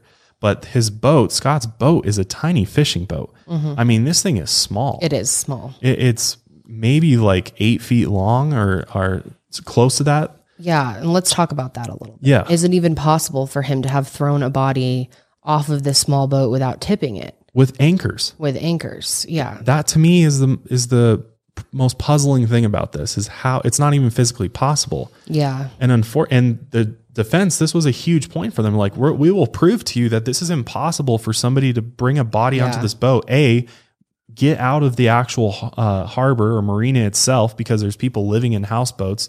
This boat is tiny. There's no coverage on Mm-hmm. it. There's no way to hide anything on this boat, really. I mean, I guess you could throw a tarp over it, but somebody would have seen Something something, sketchy. right? Yeah. And no, everybody reported like it was just Scott in the boat. There was nothing else in there with him that, that saw him go out that day. And I'm pretty sure if he had had a body in there with a bunch of cement anchors, somebody would have saw something. Well, his attorney actually set it all up too Yeah. and tried to have, I think, four different people try to throw off the jury, a yeah. weight, like a dummy with Oh, yeah. anchors on it. Um, and all four times the boat tipped over. It wasn't even possible Yeah. for them to do it. The defense themselves like made a video Mm-hmm. and it got We'll thrown out. But the fact that the judge did not let this video be played in the trial was huge because the guy that's performing this experiment is flipping the boat every time, anytime he tries to throw Mm-hmm. something heavy overboard. That's how tipsy this boat is. Yeah. So Scott, if he did do this in the way that they said he did it, he would have capsized the boat. He would have flipped the boat 100%. There's no way for this to even happen the way they said it did. Mm-hmm. But what they did allow in court was they allowed the boat to be on dry land. And they allowed the jurors to go in the boat and like see how tippy it was, but it's on land. Yeah. You can't, how's that even? Yeah. How are they even supposed Yeah. to compare it? It's completely different. So I, I think in that regard, they kind of got screwed by not being able to actually put the boat in water and show people, you know, how did this happen? Because this is this is a huge point. Is that that's their main theory? Is that he Yeah. took her out on the boat and threw her over, and that's how she ended up on the shore. And it's like you need evidence. Mm-hmm. You need evidence. If you can't even explain how someone did the murder, then that's a big problem. And you probably can't give them the, the death penalty. You know, and I understand like this case is so emotional. People are so split on this one. And some people are set 100%. They cannot be convinced Scott Peterson did this. And I understand that his emotions are so hard to wrap your head around how he could possibly have been acting the way he was.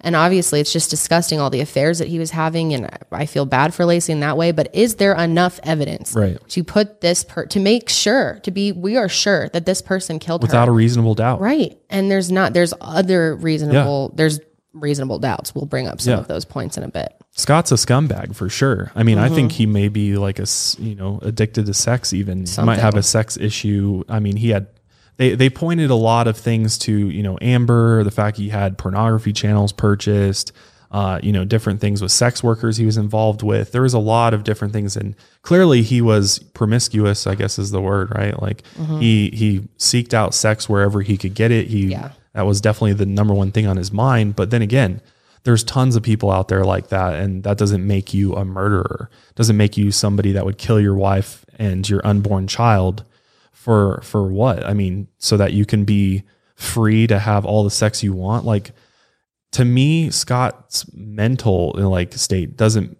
I just don't see a, a rational way where he would go down that road. Like he loved, he was looking forward to his son.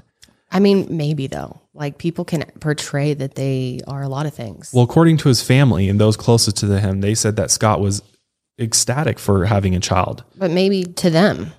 I mean, maybe we don't know. Yeah, we don't know. I'm just saying, like, as much as we don't have an idea that he did it for sure, we don't know that he didn't do it either. Mhm. And I'm just somewhere in the middle. Like, so much of his actions and the way he was just really strike me the wrong way. But, then at the same time, there's just like not enough. Right. So let's talk about why there's not enough. Okay. So in all these searches that the police did, they did multiple searches of his house. They combed his house. Mm-hmm. They never found one thing that would connect him to Laci's murder or disappearance at all. There's no forensic evidence. There was no physical evidence there. The only thing they found was some pliers that had her hair on it. Mm-hmm.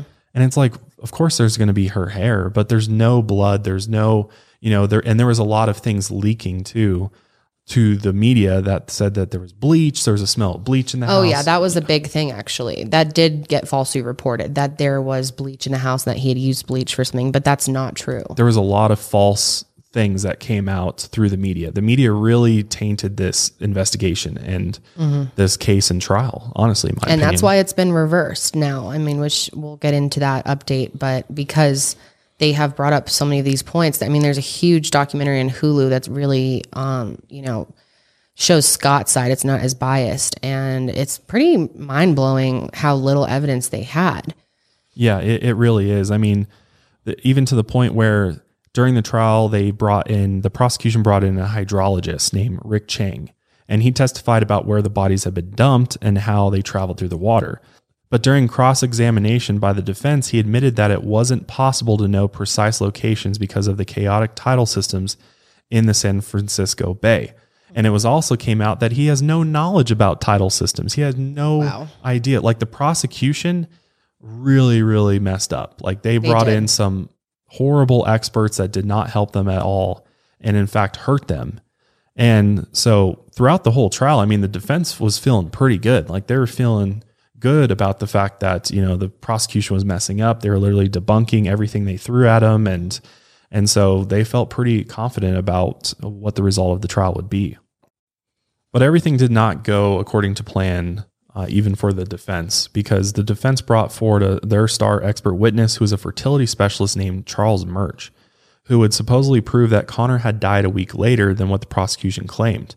But during his testimony, he admitted his findings were based on anecdotal evidence from a friend of Laci's. And when he was pressed, Charles got agitated and told the prosecutor to cut him some slack. Which you remember that? Like that was like, who does that? Like Very odd. yeah, it's a very weird way. Like he just totally flopped Freaked on the stand. Yeah. And yeah, this was a deciding factor for some of the jury members. Also, the prosecution made the case that Scott's motive for the murder was threefold. First, he wanted to continue his affair with Amber Frey. Second, he was in a lot of debt and wanted to collect Laci's life insurance policy for 250,000. And third, he didn't want to be a father. In a recorded phone call with Amber, she asked him if he was still adamant about not having kids with her. He said, "Oh, I wouldn't say adamant, but it's not in my thoughts currently." So, over five months after the trial started, on November 3rd, 2004, the jury started to deliberate.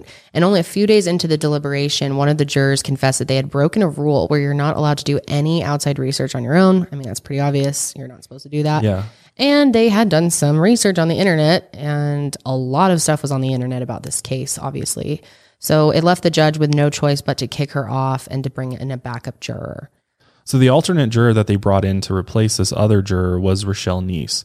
And the media quickly nicknamed her Rochelle Strawberry Shortcake because of her bright red hair. And it was speculated that Rochelle wanted to serve on a death penalty case, and she lost her job to serve and she lied on her juror questionnaire. But yet she was still allowed to be on the jury. The foreman, Gregory Jackson, requested to be replaced after the jury had already started deliberations. And Gregory Jackson, by all accounts, was uh, probably the most intelligent person in the deliberation room. And he was leaning towards finding Scott Peterson not guilty by you know all the evidence. Because once you go back into the deliberation room you start going over all the evidence that was presented in court. You have to go through step by step and see if there's enough evidence to convict this person of the crimes they've been accused of.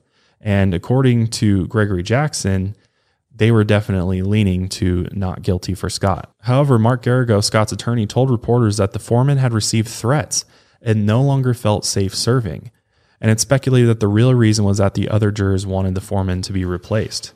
So it's it's almost like because like a jury foreman kind of lead has to lead everybody through, and it's kind of the uh, you know person kind of has a final say in a sense, like you know a little bit.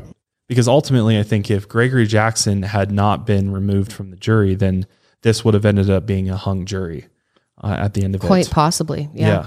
And that's what Mark Garrigo said as well is he was like the the best case scenario here was is that he this is a hung jury and you know we we do it again and we get a different jury.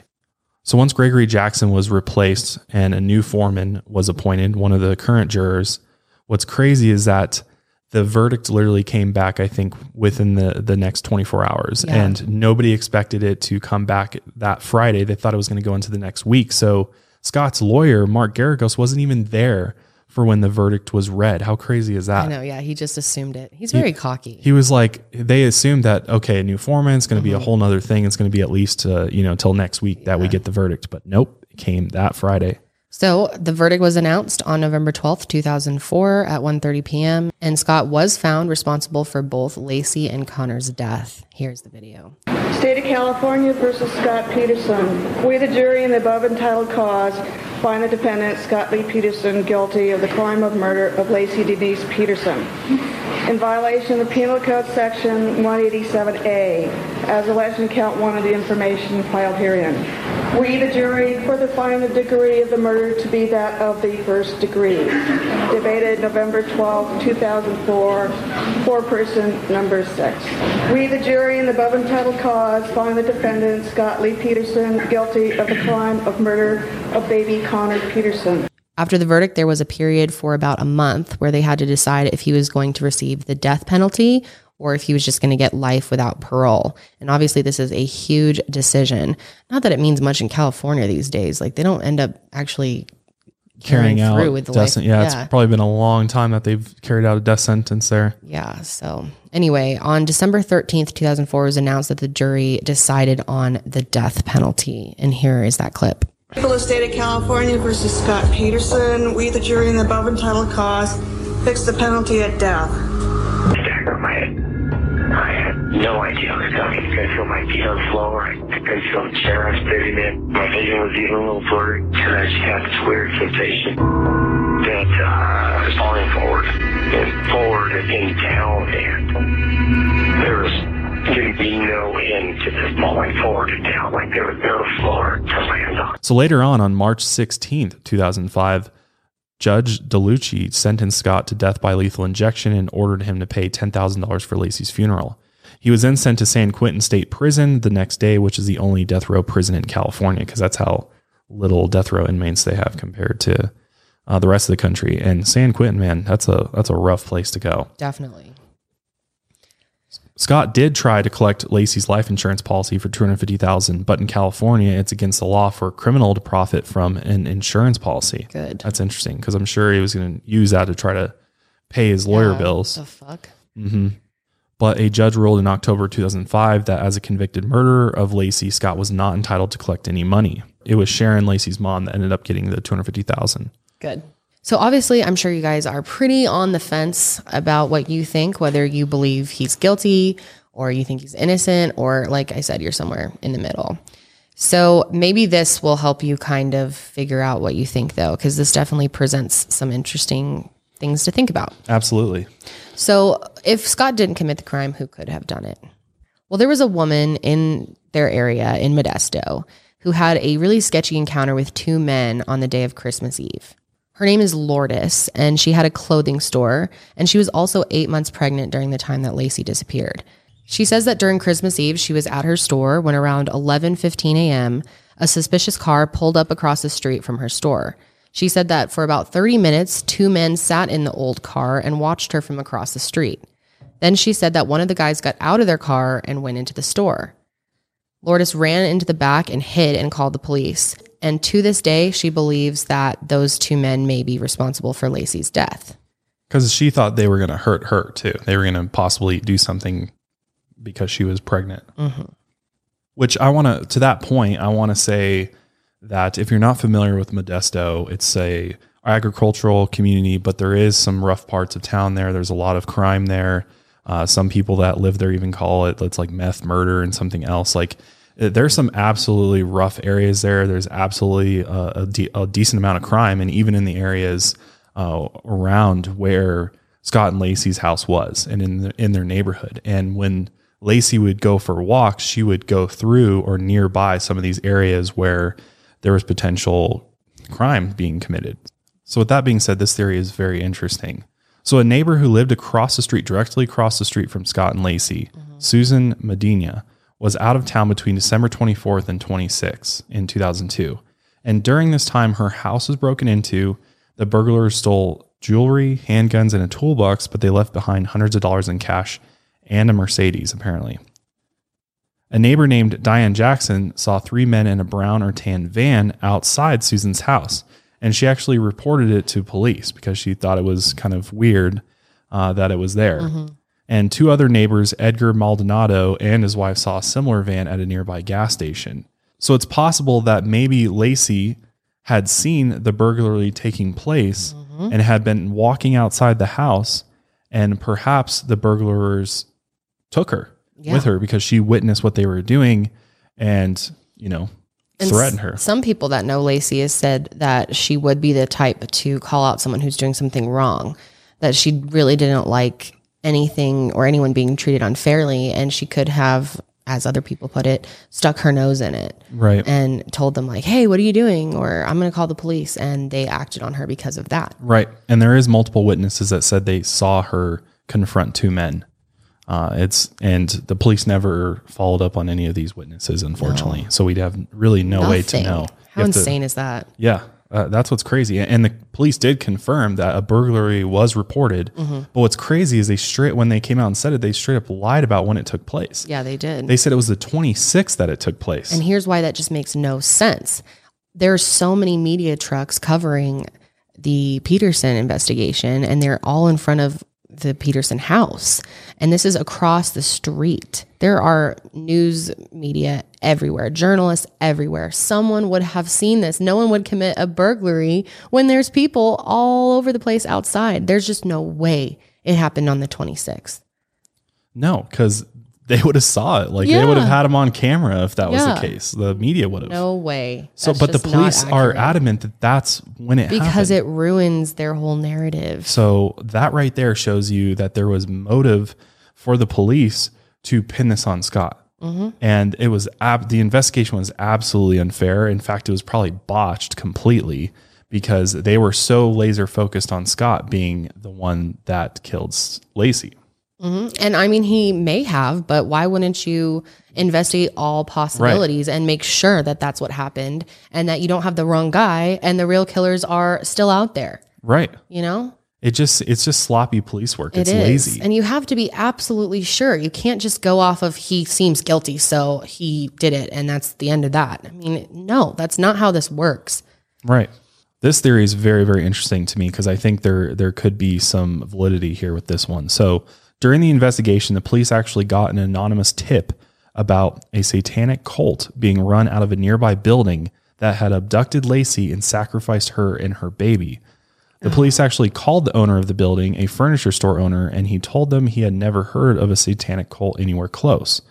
Another pregnant woman, though, named Evelyn Hernandez, disappeared from San Francisco on May 1st, 2002, and Evelyn and Laci both disappeared on satanic holy days. Both women were missing their hands, feet, and head when they were found. It's very, very weird. It is. I mean, what are the chances of that happening twice so close to each other? It feels Right. like they had to be connected. So that I mean, that's huge. That's that's a huge Finding her was huge. Yeah, that's a huge clue too. To maybe we should investigate this. Mm-hmm. And in another possible linked case, members of a satanic cult called the Order of the Lion killed four people in 1990, and the cult had 20 to 30 members, and three of them are now on death row for the murders.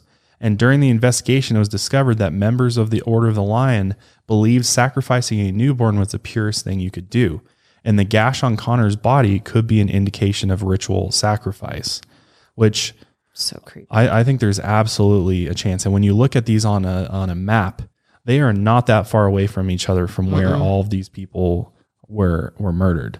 So it's very possible that there was, you know, whether it was a satanic cult or just some maybe Group. just some random group that that Serial does shit like this. yeah. Yeah. It's it's very possible. It, it mm-hmm. really is. It's not like they were living in, you know, Hollywood Hills or something. I mean, this is not there, there is a lot of crime in this area that they lived.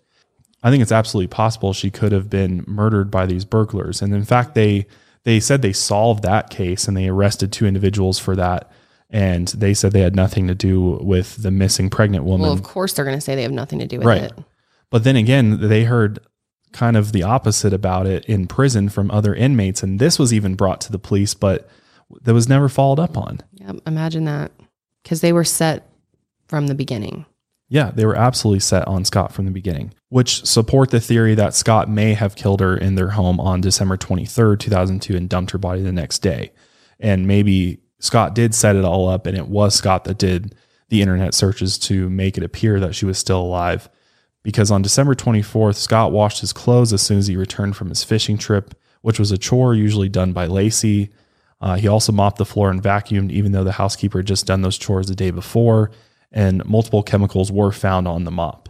An inspection of his fishing gear also showed that it hadn't been used that day. Well, that's pretty big too.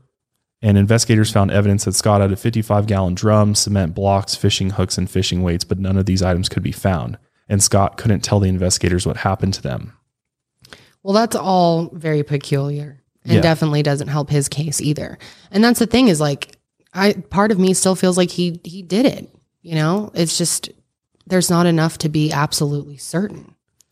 Right. I, I think at the end of the day, this is because it was such a high profile case, and this was a great point uh, that was brought up is that the police, the Modesto Police Department, was under the limelight. And this is sure. a police department that was not prepared for the National. media storm that followed this. And So true. they essentially were pressured by the media from day one to solve this and to you know hold somebody responsible for this Yeah. and rather than look incompetent and you know basically come out as like oh we fucked up. We don't know what we're doing. We don't know how to investigate this. We suck. They they literally followed what the media told them to do essentially. I mean the amount of leaks and Give the people information. what they want. right. Give the people what they want and Feed the beast. and it all pointed to Scott. And that bled into his trial and that Mm-hmm. that just you know everything was weighted against him. I do not believe that Scott got a fair trial No, at I all. don't think so. I, I think he, I think he needs another trial. they clearly Absolutely. need to look at all of it Yeah. again. because I don't think there. I mean, there's no physical and forensic evidence. So let's let's talk about like how how is it even possible that he's able to pull all this off without without leaving any traces of evidence at all? Yeah, that'd be extremely hard to do. And when you go over the timeline, I mean, the amount of people that saw Laci walking her dog during the time that Scott was at his warehouse and then out, you know, heading towards the bay. How do you explain that? It doesn't make any sense. It absolutely. He's over add up. here, she's over here, She's still alive. at and and point. she's still alive walking. So unless there was somebody out there that day that looked exactly like McKenzie, their dog, because everybody remembered the golden retriever. That's why they're so sure. Is like we know everybody knows McKenzie, and Mm-hmm. it was a pregnant woman, and all these people. Yeah, and there was it was enough Yeah. people that it's not like every single one of them was confused. Yeah, uh, Diana Campos, ten forty five a.m. saw Laci and McKenzie in Dry Creek Regional Park, McKenzie was off leash and barking, and two men were yelling at Laci, "Shut the fucking dog up." That's what this person heard. That's huge. Why was that not investigated fully? Right. That lead. That's just crazy to me. And Scott's at 11, loading the boat onto his truck, driving to the marina mm-hmm. where he went fishing. So the timelines, the mm-hmm. timelines are just don't match up. And unless you discount all these witnesses, which is pretty much what the police did, is they said, you didn't see Yeah, her. whatever. Like Yeah. that doesn't matter, whatever you guys are claiming. Mm-hmm. Picking and choosing what they want to hear. Because at this point, they don't want to be wrong. Like they fucked this up Right, big time. If yeah. if if Scott's not the one who did it, then they really really mess this one up. The the killer is out there, or maybe it's you know the burglar in jail. wrong or, guy. Yeah, the wrong guy. Maybe he's just a shitty husband. He's sleazy. He's Yeah. whatever else. But is he a murderer? Did he kill her? We don't know. You know, and there's not enough to say. That's where I'm at with this. Is I'm like I don't think he should have been convicted for this. I, I think that I if don't think so anything, it should. I mean, just based upon what happened with the jury, it should have been a hung jury, and he should have gotten a new trial, and maybe it would have been more fair that time. But I, I think there's absolutely not enough evidence beyond a reasonable doubt to convict him of the murders. There's just not. Mm-hmm. And sentence him to death. yeah, to death. Yeah, there's just not. So Scott and his attorney eventually filed an appeal in 2012, and it was 423 pages. The first part of the appeal was about the process of selecting the jury. The judge had made the decision that if a juror said that they were opposed to the death penalty, that they would automatically release them. The appeal argued that this wasn't okay because of the fact that the judge simply asked them a personal question instead of asking if they would be able to put their personal opinions aside about the death penalty and be able to strictly follow the laws, regardless of their personal beliefs about the death penalty. The second part of the appeal was the argument that the prosecution used tactics that aren't guaranteed to be foolproof, such as using dogs that don't have certification. They also did some mock attempts with the dog that they used, and the dog failed 75% of the time. So they argue that this wasn't scientific evidence, probably isn't. And also the whole thing about the hydrologist. They said that, you know, this guy really didn't have any experience with the movement of water and decay of bodies in water. So he shouldn't have been able to go up there at all. The third part of the appeal was going over the pieces of evidence from the defense side that was never included or taken into account. They didn't include the experiment done on the boat, you know, to show Yeah, that it yeah. could not have physically been possible to throw the Right. body off with the weights. But at the same time, the judge also allowed the jury to go inside of Scott's boat and kind of rock it around back and forth on the land. Which is So- which isn't fair at all. I mean, it's like that's just pointless. It's, It's not an accurate, accurate representation of what would have Right. actually happened. Yeah, my whole thing is like they did not prove their theory. They did not prove anything. The whole boat thing is a mystery. No, yeah, I don't know what the point is. Because for all we know, Laci could have been murdered and then dumped just off the shore. Yeah, it may not have been the boat at all. Because also think about it, how her body really made it all the way from over where Scott was, all the way to the shore. No DNA. Yeah. yeah. in, in- but in that like short amount of time and I, I, don't know. It just doesn't and the place that scott said he went to too is a shallow area. Why would he dump a body in a shallow area? And also yeah it's just like it doesn't make any sense. The whole the whole boat dropping thing doesn't make any sense especially with scott's boat Mm. But on August 10th, 2017, the state attorney general responded to the appeal, filing a 150 page document contesting the notion and disputing the claims that were put forward in the appeal, stating that the appeal ignored overwhelming evidence that Scott Peterson had murdered Laci. So Scott's case remained on appeal for the California Supreme Court for a while. And even though he had the death sentence, of course, it's important to note how rare it is that someone actually gets put to death in California. No one has actually been put to death since 2006. So, most recently, in early June 2020, Scott's current attorney, Cliff Gardner, argued for a new trial in front of the California Supreme Court, claiming that the trial judge had made serious errors that influenced the jury, which we just talked about. Cliff also argued that the trial should have been moved even farther away from the media frenzy that surrounded it, and much of the evidence presented by the prosecution shouldn't have been allowed, particularly evidence from a tracking dog named Trimble. Trimble supposedly picked up Laci's scent and tracked it to a boat ramp in Berkeley. However, even according to the prosecution, Yeah. Laci never walked on the ramp. Mm-hmm. And that's not science. You can't Yeah. base, there's no science And like we said, the tracking dog, had like a 75% accuracy rating. Yeah. So that's not going to fly. Junk science is what they would call it. Yeah. The court was asked to redo the penalty and guilt phases of the trial. And on August 24th, 2020, the Supreme Court of California unanimously ruled to overturn 47 year old Scott Peterson's death sentence. However, his conviction for first and second degree murder was upheld. Obviously, the news of Scott's overturned death sentence was painful and shocking to Laci's family, and the penalty phase of the trial will be redone. And the family will have to relive the trauma of Laci's disappearance and murder, and they may even have to testify again. I wonder how that's going to go. Like, Yeah. what sentence are going to are they going to reduce his sentence any? I think? don't know. Or are they just going to give him life? God, I just I feel so bad for her family because they truly do believe it was him, and I wonder if they have had any doubts. I mean, I don't think they've publicly put anything out there, but I wonder if they like what they think personally. But her mom does not want him to be freed. I mean, she thinks he did it. Yeah. So I understand her pain, and like this is all wrapped up for them, and obviously it's easier to just be like he did it, and Yeah. you know, he fuck him, and he's done. Well, it's like But, too late in the game. How do we know for sure? Yeah. And doesn't that bother you? It bothers me so much thinking he might not have done it. yeah. I mean, I don't want to see anyone get the death penalty or even life in prison for something they didn't do. I mean, Right. obviously, no one wants that. Um, and how do you make absolutely sure? Well, I mean, we have to. The court system needs to do its job and do it properly. Like Well, all, shouldn't they redo the whole trial yeah, then? yeah. That's what I think. Is I think they should redo the whole trial and But relook at everything. so painful for and it could end up with family. him being acquitted. Like he could walk away I from know, it. and, that might be really hard on them. But I mean, if that's the, don't they want the truth at the end of the day? They want the real person who murdered Laci behind bars, right? yeah, Like if the real guys are out there still, or maybe they're in jail for something else. I mean, that's.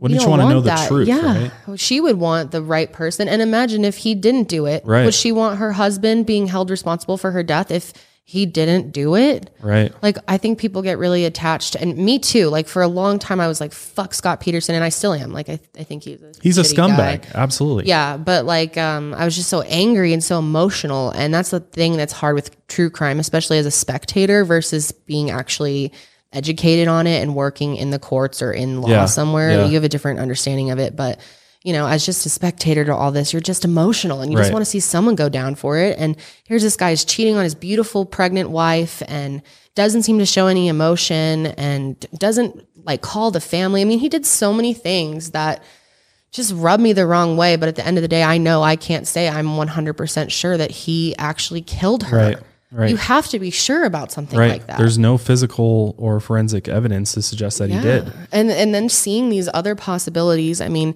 there were actually um, seven pregnant women, including Laci, that disappeared from Yeah. that area Yeah. within 80 miles of Modesto in s- that six months. And obviously, we talked about Evelyn specifically, but there's multiple possibilities here. I mean, this easily could have been something else, some random act of violence, some group that still might be out there. Yeah, absolutely. So, I, it's I think there's scary.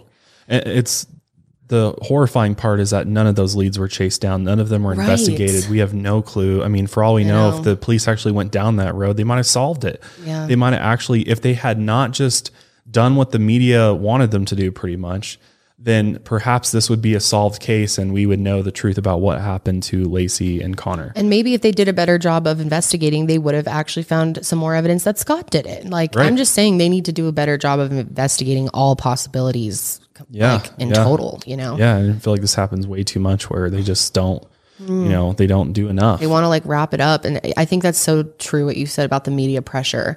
I think they were feeling that. I mean, this is being covered on Larry King Yeah, like yeah, yeah. every night. It was like national news. People are following this like They don't want to look incompetent. They don't want to look like they don't know what they're doing. They want to look like uh, we're bringing justice swift. Yeah. Mm-hmm. We're doing what the family wants. It, it's it's almost a PR thing for them. They want good PR. They want to Mm-hmm. look like we're a great police department. We're here getting justice for victims and and in reality though, like they're not they're not actually doing an investigation. They just literally you know, because he had a boat, because she ended up in the bay, boom, boom, Yeah. there we go. That's that's the answer. But it's physically impossible. Like that Most boat likely, is tiny. How do you, how did he like in the in the event that he did do it? That must have been like he must have really planned that out and known ahead of practiced time and, like or yeah. it was really good luck that he didn't tip the boat and like and nobody happened to see him with a body there's in like there too and like, many things. There's too many things. there's just too many questions to Yeah. to convict somebody or even give them a life sentence because of this, unfortunately. Like, and I hate saying that because I want to see somebody, you know, brought to justice. Mm-hmm. Obviously, we all do, but it's like you don't want the wrong person. But yeah, that's the thing is you don't want innocent people on death row. You don't want innocent people serving life in prison where their life is taken from them. In San Quentin, I can't even imagine Yeah. the hell that that is every day. And I just want to make it clear that by thinking about this more critically and questioning Scott, you're in no way disrespecting Laci at all. Like I said, she would want the truth out there as well. So if there's a possibility that we don't have the truth, I'm sure she would want us to look into it and think and question it. Like I think a lot of people think that if you're somehow like if you question Scott's innocence or, Or guilt, law enforcement. that or law enforcement, yeah, that you are like against Laci. Mm-hmm. It's not true at all. Uh, criminal justice comes back to truth. What is the truth about what happened There's to the individual? only one truth, and don't we want that? And unfortunately, you know, like you can't always trust law enforcement. You can't always trust the media. You can't always trust these uh, entities that are telling you what happened. And in this case, it's very, very clear. There's just where's the evidence? Show us the physical evidence. Where's the hard proof that confirms that Scott did this? And there's just not. It's not there. So if it's not there, then it's somewhere else. There's proof somewhere else.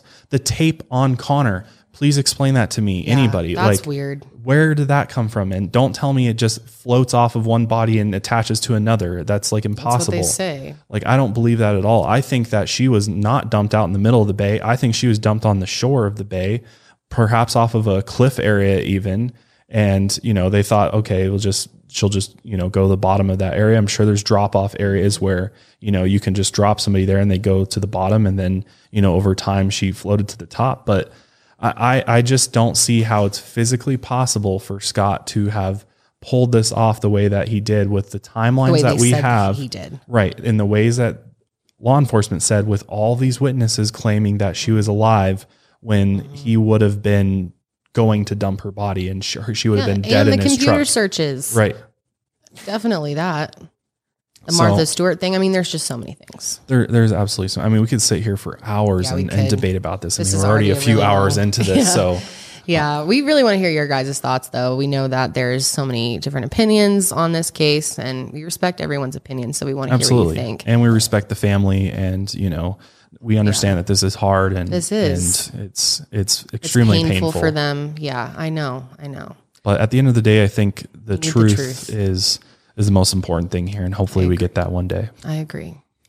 But with that being said, we will go ahead and wrap up today's episode there. Uh, hopefully you uh, enjoyed this episode, and hopefully you're just as you know flustered and you know in your head about what happened as we are. I mean, this is one of those cases that will keep you up at night. It'll definitely make you think uh, about all the scenarios here. Um, so be sure to give this video a thumbs up. Uh, make sure you subscribe on YouTube, iTunes, and follow on Spotify. We'd really appreciate it. But until next time, stay safe. And stay woke.